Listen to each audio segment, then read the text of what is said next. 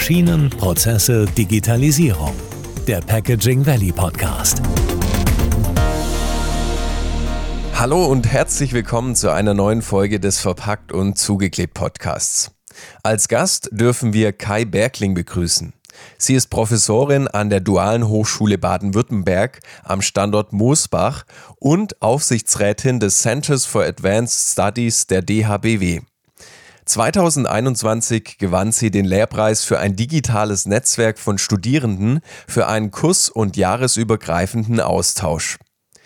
Am Standort Moosbach ist sie gerade dabei, mit ihrem Team den ersten digital-dualen Computer Science Bachelor-Abschluss an einer staatlichen Universität zu etablieren.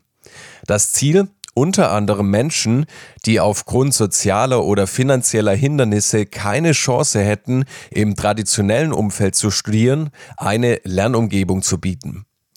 In der aktuellen Corona-Pandemie haben wir gesehen, wie die virtuelle Lehre und Zusammenarbeit an Bedeutung gewonnen hat. Frau Bergling hat Untersuchungen zu diesem Thema begleitet und teilt uns heute spannende Erkenntnisse darüber mit. Wir werden auch diskutieren, warum sich unsere Ausbildungsmodelle verändern sollten, wo die Vorteile einer rein virtuellen akademischen Ausbildung für die Wirtschaft liegen und wie Unternehmen dem Fachkräftemangel begegnen können. An dieser Stelle ein herzliches Willkommen an Sie, Frau Bergling. Danke, dass Sie sich heute die Zeit für diesen Podcast genommen haben. Danke, Silas. Schön hier zu sein. Zu Beginn, es ist ja so, dass die virtuelle Lehre ja schon länger an verschiedenen privaten Hochschulen etabliert ist. Ich kenne auch gut, ich habe gute Bekannte, die haben Fernstudium gemacht. Was sind so die Hauptgründe, dass dieses Modell an der DHBW und allgemeiner vielleicht gesagt an staatlichen Hochschulen jetzt erst so vorangetrieben wird? Ich glaube, dass man daran glaubt, es ist wichtig, dass man sich begegnet an den Hochschulen die äh, Gemeinschaft des Studiums und auch die Erinnerung vieler Menschen an ihr Studium besteht daraus, dass man Freundschaften fürs Leben äh, getroffen hat und ein Netzwerk aufgebaut hat, was ein ganzes Leben hält. Und man denkt gerne an diese Zeit zurück. Äh, die Angst davor, jetzt diese Gemeinschaft nicht mehr zu haben, weil man online gegangen ist und in der Pandemie ähm, auch das vielleicht vermisst hat, mit anderen Menschen zusammen zu sein. Ich glaube, das hält die öffentlichen Hochschulen ein bisschen davon zurück, weil man noch nicht sieht, dass auch Online-Communities sehr wertvoll sein können und manchmal vielleicht sogar wertvoller, weil man viel besser online viel weiterkommt und ein noch größeres Netzwerk aufbauen kann als in einem Klassenzimmer. Also die Pandemie hat uns eigentlich so ein bisschen dazu gezwungen, in die Richtung zu gehen. Äh, mich hat aber schon immer gewundert, die letzten zehn Jahre, warum die Studierenden untereinander nicht mehr die quasi Prüfungen austauschen unter den Jahrgängen. Die DHBW ist ein bisschen so aufgestellt, dass die einzelnen Jahrgänge ähm, zeitverzerrt sind und nicht gleichzeitig im Haus sind, so dass oft ähm, die, die Verbindung zwischen den Jahrgängen nicht gegeben ist. Und da habe ich mich immer gefragt, wie kann man das ändern? Und wir haben zwar eine Stuff und wir haben auch das Aster, aber zum Beispiel die Informatik untereinander ist gar nicht richtig verbunden. Wir haben auch sechs Kurssäulen. Das Prinzip bei uns ist ja von 30 Studierenden in einem Zimmer. Und dann haben wir sechs Kurssäulen. Wie können diese Leute sich untereinander vernetzen? Und oft war das so in der Vergangenheit, dass sie gar nicht vernetzt waren. Eine virtuelle Community trägt aber dazu bei, dass wir jetzt zum Beispiel 450 Informatikstudierende auf einem Netzwerk haben, die sich untereinander austauschen, sich unterstützen und ich glaube, das Studium auch einfacher gestalten. Wenn dieser Austausch stattfindet, benutzen Sie da spezielle Plattformen? Gibt es da welche, die, sage ich mal, die Interaktion noch mehr vorantreiben als andere? Das Problem mit äh, Zoom und äh, Teams und Video und traditionellen Videoconferencing-Systemen ist, dass sie nicht persistent sind unbedingt oder auch nicht datenschutzkonform. Diese Online-Community, die wir aufgebaut haben, ist aber persistent. Das heißt, wir haben die Leute, die in dieser Community drin sind, bleiben auch drin als Alumnis. Das heißt, es ist sogar ein erster Schritt, um eine Alumni-Community aufzubauen. Äh, wir nehmen dafür Discord was eine bekannte Gamer-Umwelt ist natürlich. äh, aber natürlich auch nicht datenschutzkonform und deswegen von der DHBW nicht unterstützt wird, aber die äh, Studierenden leben dort trotzdem, weil sie dort freiwillig leben. Und wir können sie dort besuchen gehen, auch wenn die DHBW das nicht unterstützt als solches, was man auch verstehen kann.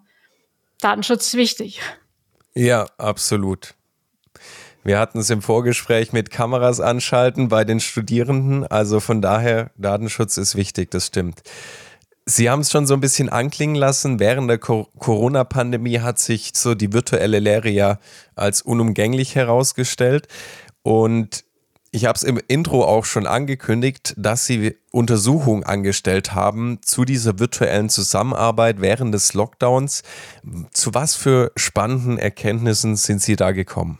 Wir haben mehrere Publikationen, weil wir über Jahre hinweg die ähm, Absolventen und Absolventinnen äh, verfolgt haben und haben gefragt in der Informatik speziell, was sind eure Kompetenzen? Wie schätzt ihr euch selber ein? Habt ihr diese Kompetenzen, die wir von euch eigentlich erhoffen, äh, erfüllt? Und über drei Jahre hinweg haben wir dieselbe Umfrage gestellt mit einem Kompetenzbereich querbeet durch die drei Jahre und auch durch äh, Kompetenzstufen. Wir haben mehrere Lernstufen äh, von Auswendiglernen bis äh, Anwenden, Transfer und Kommunikation und eigenständiges Weiterlernen. Zwei Dinge sind dabei herausgekommen, dass die Kompetenzen entweder gleich geblieben sind oder sogar gesteigert wurden. Und zwar auf dem Niveau von Transfer und beim Auswendiglernen von Fakten. Man könnte jetzt da überlegen, warum ist das so? Vielleicht, weil die Leute mehr Zeit hatten und sie saßen nicht zwei Stunden am Tag in der Bahn, sondern hatten die Zeit, um die Fakten zu lernen. Und der Transfer, der ja nicht so einfach ist, ähm, konnte vielleicht dadurch bewerkstelligt werden, dass wir während der Pandemie uns sehr, sehr viel mit Didaktik beschäftigt haben. Man musste sich mit Didaktik beschäftigen, weil die traditionelle Frontalvorlesung online einfach nicht mehr ging. Aber das sind Theorien, die müsste man dann nachverfolgen. Das Zweite, was wir herausgefunden haben, ist, äh, kristallisieren sich eigentlich so zwei Gruppen grob heraus. Es gibt eine Gruppe von Leuten, die überhaupt nicht mit Online zurechtkommen. Und es gibt eine andere Gruppe von Leuten, die kommen mit Online sehr viel besser zurecht. Und für diese Leute haben wir eigentlich auch dieses neue Projekt gestartet. Wir wollten dann noch eine Umfrage machen, was heißt eigentlich Studierfähigkeit, Online-Studierfähigkeit, was bedeutet das? Und da gibt es relativ viel Material zu Umfragen, ähm, ob man mit der Technik zurechtkommt, mit der Digitalisierung, bei InformatikerInnen ist das natürlich eigentlich äh, gegeben und kein Problem. Und die Umfrage hat auch entsprechend gezeigt, dass das da ist es nicht das Problem, sondern es ist eher die, ähm, die innere Einstellung und die innere Haltung. Interessant ist da, dass man denkt, introvertierte Leute sind besser für Online-Lehre gedacht. Aber wir haben eigentlich herausgefunden, dass wichtig ist für die Online-Lehre, dass gerade die damit zurechtkommen, die extrovertiert sind die sich selber motivieren können und die auch einen positiven Ausblick aufs Leben haben. Und wenn man diese drei Fragen gut beantworten kann, dann weiß ich, dass diese, diese Personen sehr gut geeignet sind für meinen Online-Studiengang, den ich jetzt starte. Hm.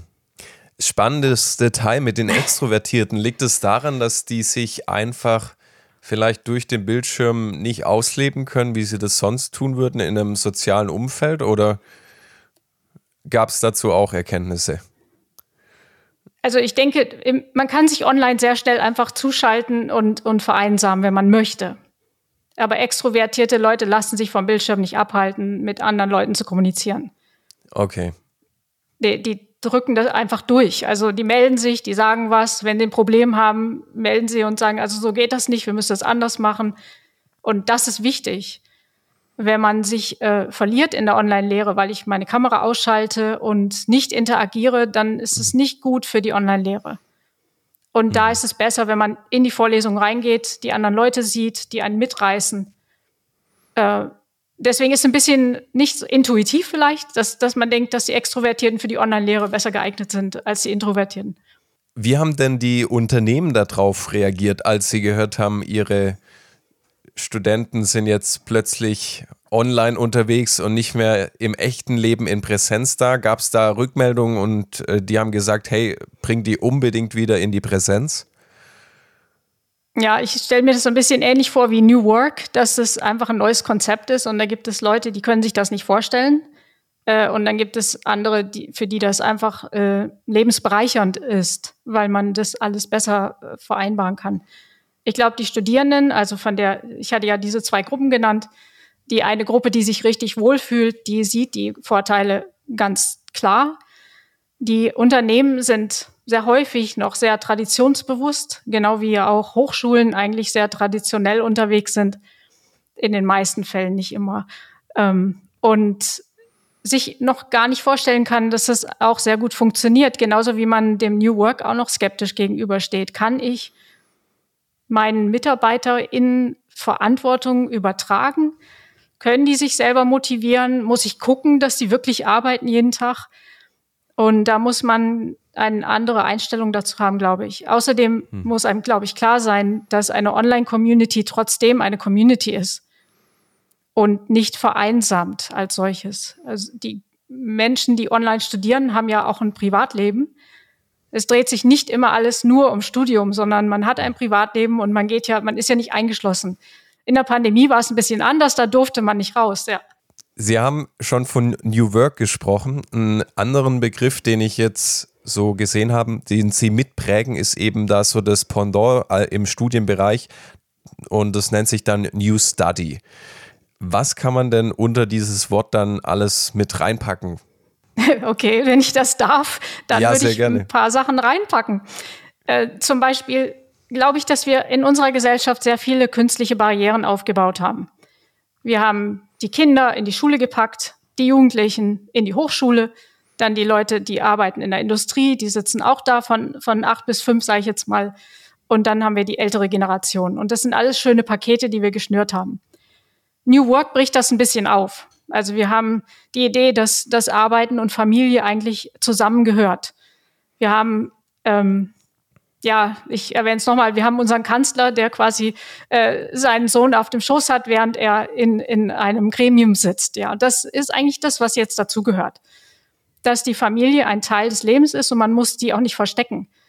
Und dadurch haben Familien ganz andere Möglichkeiten zu existieren als Familie äh, und das gibt dann auch wieder neue Chancen der traditionellen Mutterrolle, die jetzt dann genauso aufgebrochen werden kann wie die traditionelle Vaterrolle und ganz andere Sachen ermöglicht. Und mit New Study möchte ich mich da mit reinhängen in diese, dieses Movement und sagen, dass nicht nur Leben und Arbeit integriert ist, sondern auch das Lernen sollte ein integraler Bestandteil sein. Und das passiert uns das ganze Leben lang. Das, da kommt ja dieses lebenslange Lernen her. Das ist vielleicht ein Klischee, aber gerade heute ist es wichtig, weil die Technologie ändert sich so schnell, dass um, damit ich ähm, arbeitsfähig bleibe, muss ich mich weiterbilden. Und gerade in der Informatik, in der Technik ist so schnelllebig, dass ich mit einem Bachelor, der an der Wand hängt, eigentlich heutzutage nicht mehr lange viel mit anfangen kann. Und New Study soll eigentlich bedeuten, dass man zurückkommen kann. Ich nehme euch auch nur für eine Vorlesung mit. Und dann gehen wir in Richtung Microcredentials, dass ich eine digitale ähm, Zertifikat dafür verteile, dass du meinetwegen an eine meiner Vorlesungen teilgenommen hast und die auch dann sammeln kannst und nach außen auch zeigen kannst, ich habe das diese diese eine Vorlesung bestanden und äh, deswegen habe ich das Wissen dafür. Und ich denke, das ist auch der Weg der Zukunft, dass wir modular, international leben und diese ganzen künstlichen Barrieren entfallen dann. Mhm. Würden Sie auch sagen, es ist wichtig, dass wir, also angenommen, wir haben jetzt so ein Credential-System, wo man angenommen, man könnte Punkte sammeln oder eben solche verschiedene Module abschließen, wäre es dann auch sinnvoll, dass man wieder etabliert, dass auch gerade Menschen, die schon später im Berufsleben stehen, dass man die wieder an die Uni holt und sagt, hey, schau dir doch mal für drei, vier Monate hier diesen, äh, dieses Modul an und mach das doch mit. Ja, genau so denke ich, ist die Zukunft. Anders geht es gar nicht. Weil wir müssen immer diese Sachen wieder neu auffrischen. Mhm. Und die Hochschule ist jetzt offen dafür. Wir gehen genau in diese Richtung. Wir machen Microcredentials aus genau diesem Grund. Nicht nur, dass man Hochschulen untereinander austauschen kann, sondern dass jeder zu mir in die Vorlesung kommen kann. Deswegen ist sie auch online und Englisch. Das heißt, ich kann Leute aus der ganzen Welt aufnehmen. Die hören sich dann eine Vorlesung an. Gehen raus mit einem digitalen Zertifikat und das ist valide nach außen hin. Und ich denke, dass das die Zukunft ist und die Zukunft ist quasi heute beziehungsweise morgen. Ich fand es auch spannend, dass Sie angesprochen haben, dass wir in einer Welt leben, die sich rasend schnell verändert ein ganz großer Hype. Sie sind da wahrscheinlich aufgrund Ihres Faches. Sagen Sie nicht das Wort. Ich, ich spreche es trotzdem an, weil ich glaube, viele Podcast-Zuhörer sich noch nicht mit auseinandergesetzt haben. Ja. Ist äh, ChatGTP, also das Tool, das gerade durch alle Medien geht. Und mhm. nochmal kurz zusammengefasst, es ist ein KI-basierter Textgenerator, der eben trainiert wurde, um Menschen ähnliche Antworten auf Fragen zu liefern. Also Sie können das vielleicht noch viel besser erklären, aber so kurz für unsere Zuhörer. Und wie glauben Sie, wie werden solche Tools unser Lernen in Zukunft auch mit beeinflussen? Ja, ich habe neulich, äh, also die Leute haben ja Angst, dass sie ersetzt werden oder dass die Studierenden jetzt nur noch ChatGPT-Antworten abgeben. Aber das zeigt, wie schlecht die Prüfungen eigentlich waren. Weil wenn ich mich so schnell durch einen Chat ersetzen lassen kann, dann stimmt mit der Prüfung sowieso schon mal was nicht. Und ich denke, also ich bin seit den 80er Jahren in der Spracherkennung, automatische Spracherkennung ich habe promoviert auf der automatischen Spracherkennung. Deswegen ist es für mich alles nicht wirklich sehr überraschend. Das, was wir heute haben, ist das Resultat von viel Maschinenpower und viel Daten und viel Handarbeit im Hintergrund, die die Maschinen dann äh, verbessert und äh, weiter treibt, sage ich mal. Und es ist nur ein Zwischenschritt. Also ich bin jetzt weder schockiert noch glaube ich, dass wir am Ende angekommen sind, sondern es wird noch viel größer werden. Die Sachen werden personalisiert werden. Alles, was wir machen, wird modularer. Das heißt, ich bekomme die Informationen, die ich brauche, just in time geliefert, weil das System auch weiß, was ich brauche. Und jetzt kommen wir ins Lernen rein. Was ich als nächstes lernen sollte, könnte mir ein Chat-System oder ein, ein KI-System ja vorschlagen. Weil der, dieses System kann ja auch sehen, was ich den ganzen Tag mache. Zum Beispiel, vielleicht habe ich jetzt eine schlechte Atemtechnik beim Reden. Dann würde die Maschine das ja merken und würde mir als nächstes vorschlagen, dass ich eine Fortbildung in Sprachtherapie bekomme. und das wäre ja auch Lernen. Und ja. solche Dinge, dahin gehen wir. Und das, nichts von dem sollte uns schockieren, weil das wird noch viel extremer. Mhm. Ich fand es interessant, dass Sie das gesagt haben, dass die Prüfungen vielleicht dann einfach zu schlecht sind. Also ich habe auch jetzt einen Artikel gelesen, kann leider die Quelle aktuell nicht mehr zitieren. Da ging es aber auch darum, dass eben dieser ChatGTP einfach die BWL-Prüfung, also für einen Bachelor bestanden hat, mit einer 2 oder einer 2 minus. Also da sieht man mal vielleicht, wie ja, wie die Information oder die Wissensvermittlung, die in diesem Bereich stattfindet, vielleicht einfach inzwischen falsch oder zu wenig ist. Also ich weiß nicht, ich bin kein Experte in diesem Bereich. Aber es ist sicher, in Zukunft äh, wird es spannend bleiben, wohin sich das entwickeln wird. Ich habe ein Zitat neulich gelesen, wir werden nicht von diesem System ersetzt, sondern wir werden von den Leuten ersetzt, die wissen, wie man die Systeme verwendet. Und ich denke, das hat ganz viel Wahrheit. Wenn ich in die Prüfung gehe, dann ist nicht wichtig, was ich schreibe, sondern es ist wichtig, welche Fragen ich gestellt habe. Und ich denke, Chat kann man auch so zitieren. Wir zitieren ja jetzt Quellen aus äh, wissenschaftliche Quellen und das hat eine lange Tradition, die unglaublich wichtig ist. Und äh, in der Zukunft könnte ich mir vorstellen, beziehungsweise heute, nicht die Zukunft, wenn ich Chat etwas gefragt habe, dann ist das meine Quelle. Nicht, dass ich unten angeben muss, sozusagen als Fußnote, dieser Text ist entstanden aufgrund der folgenden Frage, die ich gestellt habe. Und das ist die Referenz, die ich angeben muss. Und das Fragestellen kann ich aber nur, wenn ich die Materie gut verstanden habe. Richtig gute Fragen kommen nur über Tiefenverständnis.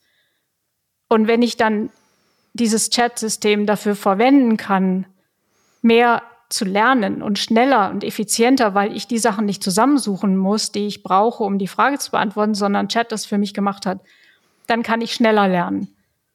Aber ich werde nicht ersetzt. Mhm. Mhm. Und da ist es dann auch gerade wieder gut, dass so ein Hochschulsystem sagt, wir öffnen uns mit so einem Micro-Credential-System, wo Menschen sich weiterbilden können, dass sie eben diese Angst, weil Angst kann ja auch ein Motivator sein, hey, ich will was machen, dass das eben nicht passiert und dass sie sich dann weiterbilden und somit auch sich nach oben arbeiten, um vielleicht dann von ihrer Position mitwirken zu können, was die Gestaltung angeht von der Zukunft und was eben mit so einem Chat-GTP auch kommt.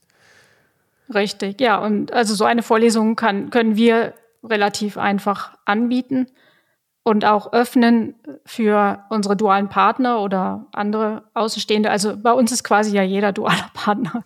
Insofern, jede Firma in Baden-Württemberg hat irgendwas mit der dualen Hochschule zu tun. Wir haben, glaube ich, 9000 Partner. Deswegen, wenn wir die Vorlesung öffnen, ist es relativ einfach.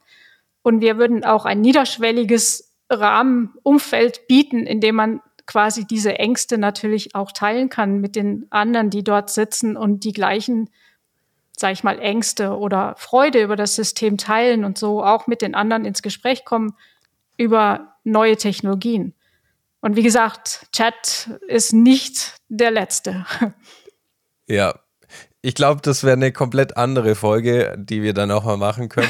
genau. Ich möchte ich möcht Sie zum Schluss nochmal zum Themenbereich Gamification ein bisschen fragen. Das ist ja auch ein Gebiet, wo Sie stark unterwegs sind welchen Beitrag, vielleicht wenn Sie nochmal aufschlüsseln, was ist es überhaupt, Gamification, wie kann ich das einsetzen und welchen Beitrag kann es eben auch in diesem Lernkonzept mitbieten?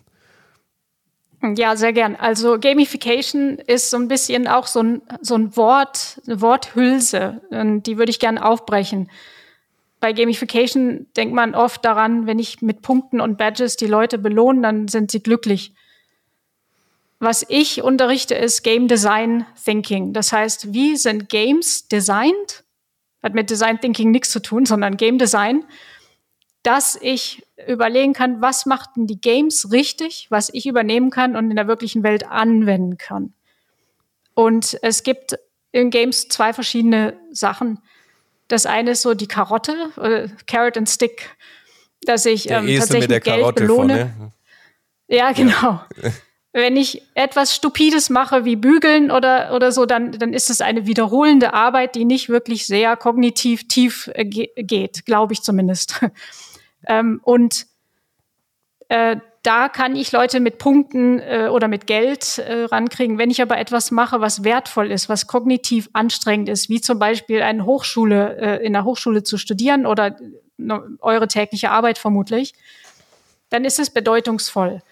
Und in Spielen gibt es auch diese Sache. Und da, Spiele sind deswegen gut, weil ich das nächste Level verdient habe. Und warum gehe ich zum nächsten Level? Weil das nächste Level schwieriger ist. Das ist das Gegenteil von Schule, ja, wo ich sage, okay, oh je, mach mal, mach mal Plus und Minus, weil bei der Division wird es dann ganz schwierig und dann haben die Kinder Angst, dass man da hinkommt.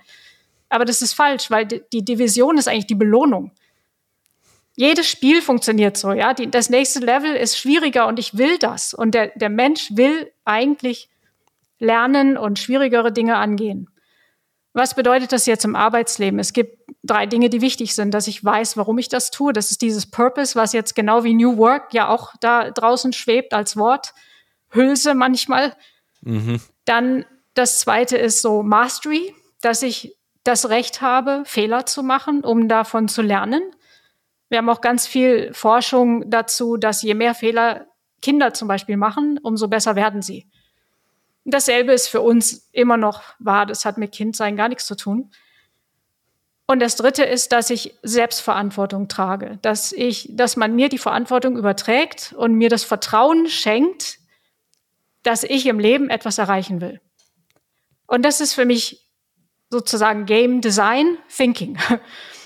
Und das wird oft mit Gamification verwechselt. Und also wichtig, was, was nehmen wir mit? Es ist wichtig, dass man einen Grund hat für das, was man tut jeden Tag. Warum stehe ich morgens auf? Weil ich die Welt verändern will. Also ich habe da meine eigene Motivation ganz eindeutig. Deswegen pushe ich auch ganz viele Innovationen in die Hochschule. Fehler darf man, muss man machen dürfen. Und äh, man, man soll äh, die Verantwortung haben, selber Entscheidungen treffen zu dürfen. Und das ist wichtig für die Arbeit das ist wichtig für die Schulen und das ist ganz wichtig für die Hochschulen. Das heißt, bei Ihnen ist das schon gelebter Alltag und es wäre schön, wenn das auch noch viele andere übernehmen, die also die ganzen Unternehmen, aber auch kann ja schon bei einer Grundschule anfangen oder vielleicht sogar noch früher im Kindergarten. Ja, genau. Also wenn man mir auf LinkedIn folgt, dann sieht man, dass ich an genau diesen Ecken immer meine Beiträge mache. Bei Schulen war jetzt neulich äh, ein Beitrag, dass es gibt eigentlich keine Mathe oder Deutsch und Sport. Das wird alles getrennt und wir haben Lehrermangel. Wenn man aber denkt, dass es eigentlich gar keine Fächer gibt, sondern dass es ein Ganzes ist und dass die Kinder auch Selbstverantwortung übernehmen können für ihr Lernen. Wenn man ihnen vertraut, dass sie lernen möchten, was ja sowieso der Fall ist, bis, die lernen nur deswegen nicht gerne, weil wir ihnen im Weg stehen. Da kann man das also an der Schule anfangen und in der Hochschule ist es ähnlich. Auch die Hochschule besteht aus Ängsten vor der Prüfung. Wenn ich aber so gemein zu den Leuten während der Vorlesung bin mit Inhalten und Übungen und ähm, schwierigen Aufgaben, die sie lösen, ohne Stress, dann ist meine Vision, dass die Prüfung so einfach ist, wenn man da reinläuft, dass eigentlich wurscht ist, ob die Prüfung heute oder morgen ist. Das heißt, das ist eine Vision, okay. aber die strebe ich an. Das heißt, die Angst hat und man dann da vor der Vorlesung. Wichtig, ja, und, und nicht vor der Prüfung. Ja, Angst nicht, man freut sich man ja. Freut genau, sich, okay. man sollte sich freuen am Lernen. Ja. Und Fehler bringen einen nicht um, sondern bringen einen weiter. Und wenn man das verstanden hat, dann ist Lernen, macht eigentlich Spaß. Nee, das ist sehr stark. Also hier auch das Heads up an alle, die zuhören. Folgen Sie Kai Berkling auf LinkedIn. Wir packen auch den Link in die Show Notes. Dann können Sie da weitere spannende Studien und auch Input bekommen zu diesem Thema. Wenn es nochmal, wenn wir nochmal, das sind jetzt alles so große Wörter, aber wir haken sie jetzt doch nacheinander noch ab. Wenn es nochmal so um das Startup-Mindset geht, ist ja auch so ein Wort, das immer so eine Worthülse vielleicht. Wie kann uns das helfen, in Zukunft auch wettbewerbsfähig zu bleiben? Ähm, dann würde ich jetzt quasi noch ein Worthülse dazu reinwerfen, die gerade überall quasi rumfliegt, und zwar dieses Future Skills was heißt das eigentlich? Und ich, für mich ist das so ein bisschen dasselbe. Das sind das, meine Fähigkeiten gehen weit darüber hinaus, was ich weiß, sondern gehen in die Richtung, dass ich das, was ich weiß, mit meiner Community teile und von der Community auch das Wissen aufnehme. Und dass ich in einem Team zusammenarbeiten kann. Dass ich auch kreativ sein darf und dass die Kreationen auch anerkannt werden jetzt zum Beispiel New Study ist so ein Beispiel von etwas, sage ich, ich, ich würde mal sagen, das kreativ ist, in dem Sinne, dass es nicht Mainstream ist und dass es von der Community aufgenommen wird. Und das ist so eine Art Co-Creation. Und in New Study haben wir ein ganzes Jahr lang ein, zwei Wahlfächer habe ich in Pflichtfächer umgewandelt, weil ich die Wahl vorgenommen habe, dass sie ein Jahr lang Design Thinking nehmen müssen, dass sie immer wieder dazu gebracht werden, dass es in Ordnung ist, eigene Ideen haben, die im Team umzusetzen. Und diese Startup-Skill hat eigentlich nicht unbedingt was mit einem Startup zu tun, sondern das ist eigentlich das, was große Firmen auch brauchen. Neue Gedanken, neue Ideen. Und die Welt verändert sich im Moment so schnell, nicht nur über die Technologie, die wir gesagt haben, sondern auch dadurch, dass die Umwelt sich verändert. Das heißt, wir müssen flexibel werden und auch auf ähm, schnelle Veränderungen gut reagieren. Und das geht nur, wenn es, wenn die Leute gelernt haben, dass es okay ist, selber zu denken. Das geht dann auch wieder in Gamification rein, ne, von eben Verantwortung übernehmen, eigene Ideen und nicht nur das machen, was einem gesagt wird. Und jetzt tue ich noch einen letzten Satz drauf. Das ändert auch, was eine Führungskraft ist.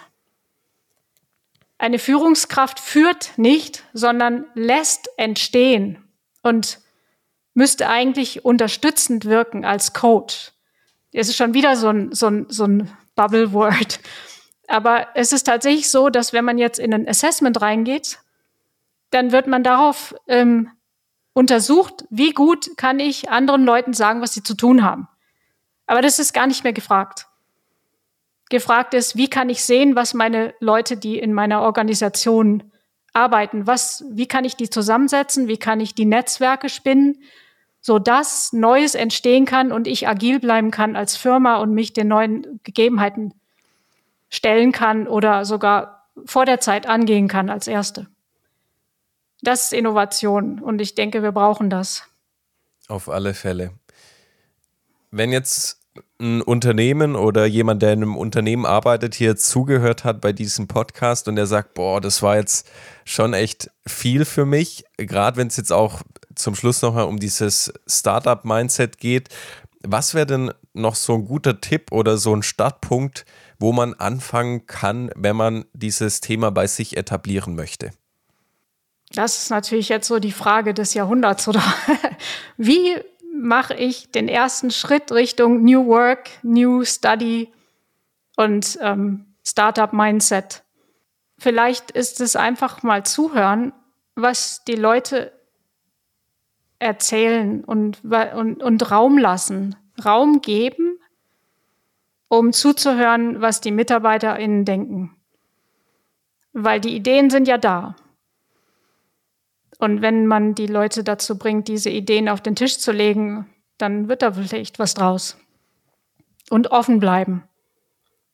Und natürlich die Leute in New Study reinschicken, damit sie sich da schon mal weiterbilden können. nee, sehr, sehr cool. Ich glaube, das ist ein ziemlich guter Schlusssatz. Oder wollen Sie noch was sagen, Frau Bergling? Ich glaube, wir haben die wichtigsten Sachen gesagt. Also Game spielen und wissen, wie Games funktionieren, nämlich dass die Menschen im Prinzip lernen möchten und ihnen die Möglichkeit zu geben, das auch tun zu dürfen in einer fehleroffenen Kultur. Klasse. Das würde mich freuen. Ja, mich auch. Also von daher sehr cool. Ich bedanke mich ganz herzlich bei Ihnen, Frau Bergling, dass Sie uns so spannende Einblicke in Ihre Arbeit gegeben haben. Und wir wünschen Ihnen natürlich auch alles Gute weiterhin, sowohl privat als auch beruflich. Vielen Dank nochmal. Vielen Dank, dass ich da sein durfte. Wenn Ihnen diese Folge gefallen hat, dann abonnieren Sie den Podcast, lassen Sie uns eine positive Bewertung da und erzählen Sie Ihren Kollegen davon. Bis zum nächsten Mal.